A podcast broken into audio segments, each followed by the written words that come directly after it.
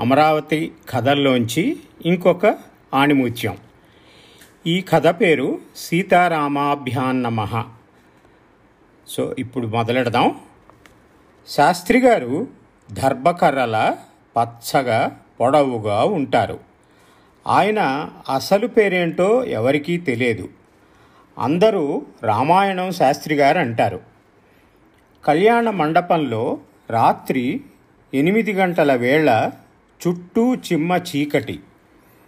మంటపంలో ఆముద దీపం అఖండంగా వెలుగుతుంటే పక్కన వ్యాసపీఠం మీద రామాయణం ఉంచుకొని వ్యాఖ్యానం చేస్తున్నారు రా శాస్త్రి గారు. దాన్ని వ్యాఖ్యానం అనడానికి లేదు.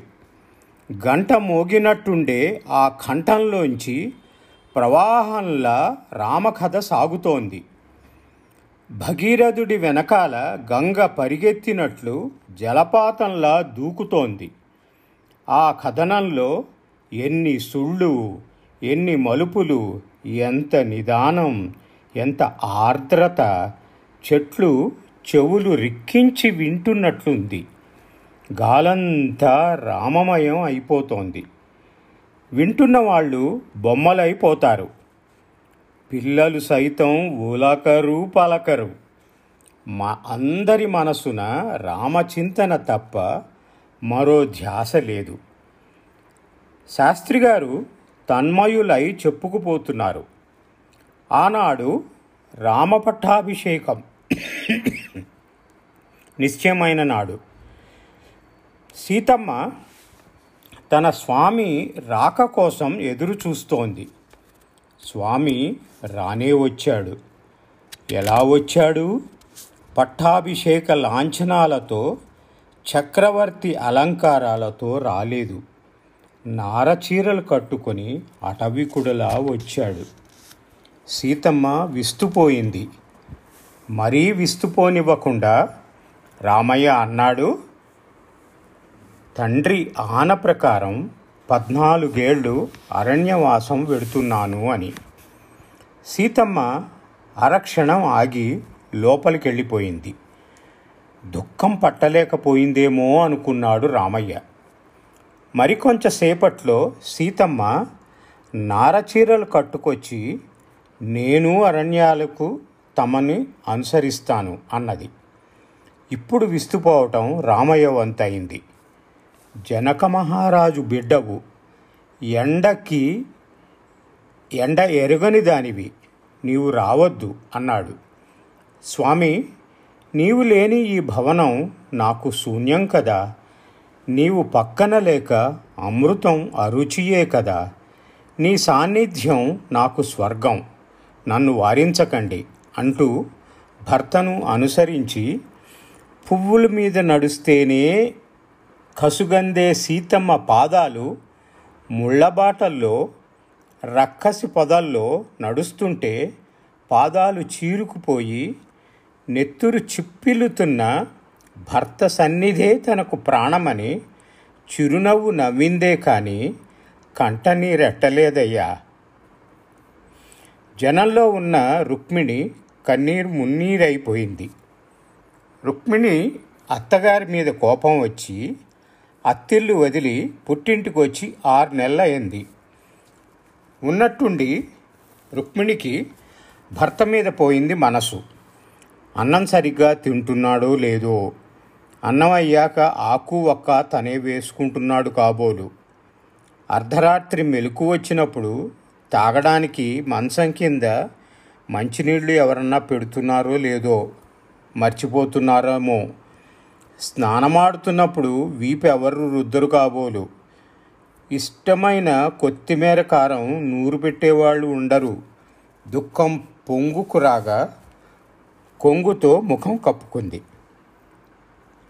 ఉదయాన్నే శాస్త్రి గారు ఇంటింటి ముందుకు వచ్చి సీతారామాభ్యన్నమః అంటారు. ఇంటివారు గుప్పెడు బియ్యం యాయవారం చెంబులో పోస్తే ఆ రోజు తిది వారం వర్ణం చెప్తారు. అలా చెప్పుకుంటూ పెద్ద బజార్లో కొస్తే అక్కడ రైతులు కొత్త నాగలి పట్టడానికి ముహూర్తాలు పిల్లలకి చెవులు కుట్టడానికి మంచి రోజు అడుగుతారు. పంచాంగం తీసి వాళ్ళకి మంచి రోజులు చెప్పి రుక్మిణి ఇంటికి ముందు ఇంటి ముందుకు వచ్చి సీతారామ్యాభ్యనమ అన్నారు. రుక్మిణి పరిగెత్తుకొచ్చి అయ్యా తూర్పు ప్రయాణానికి మంచి రోజు ఎప్పుడు? అని అడిగింది. శాస్త్రి గారు ఆలోచనగా రుక్మిణి వైపు చూసి పంచాంగం విప్పకుండానే తూర్పున సూర్యుడు ఉంటాడు.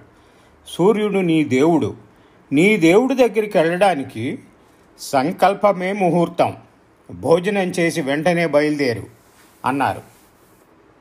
రుక్మిణి ముఖం ఇంతైంది అయింది అరసోలెడు బియ్యం చెంబులో పోసింది.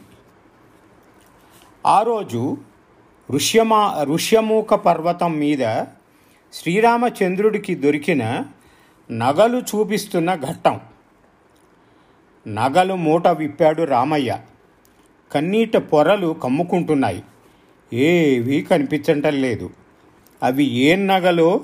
సీతమ్మ అవునో కాదో చెప్పలేకపోతున్నాడు.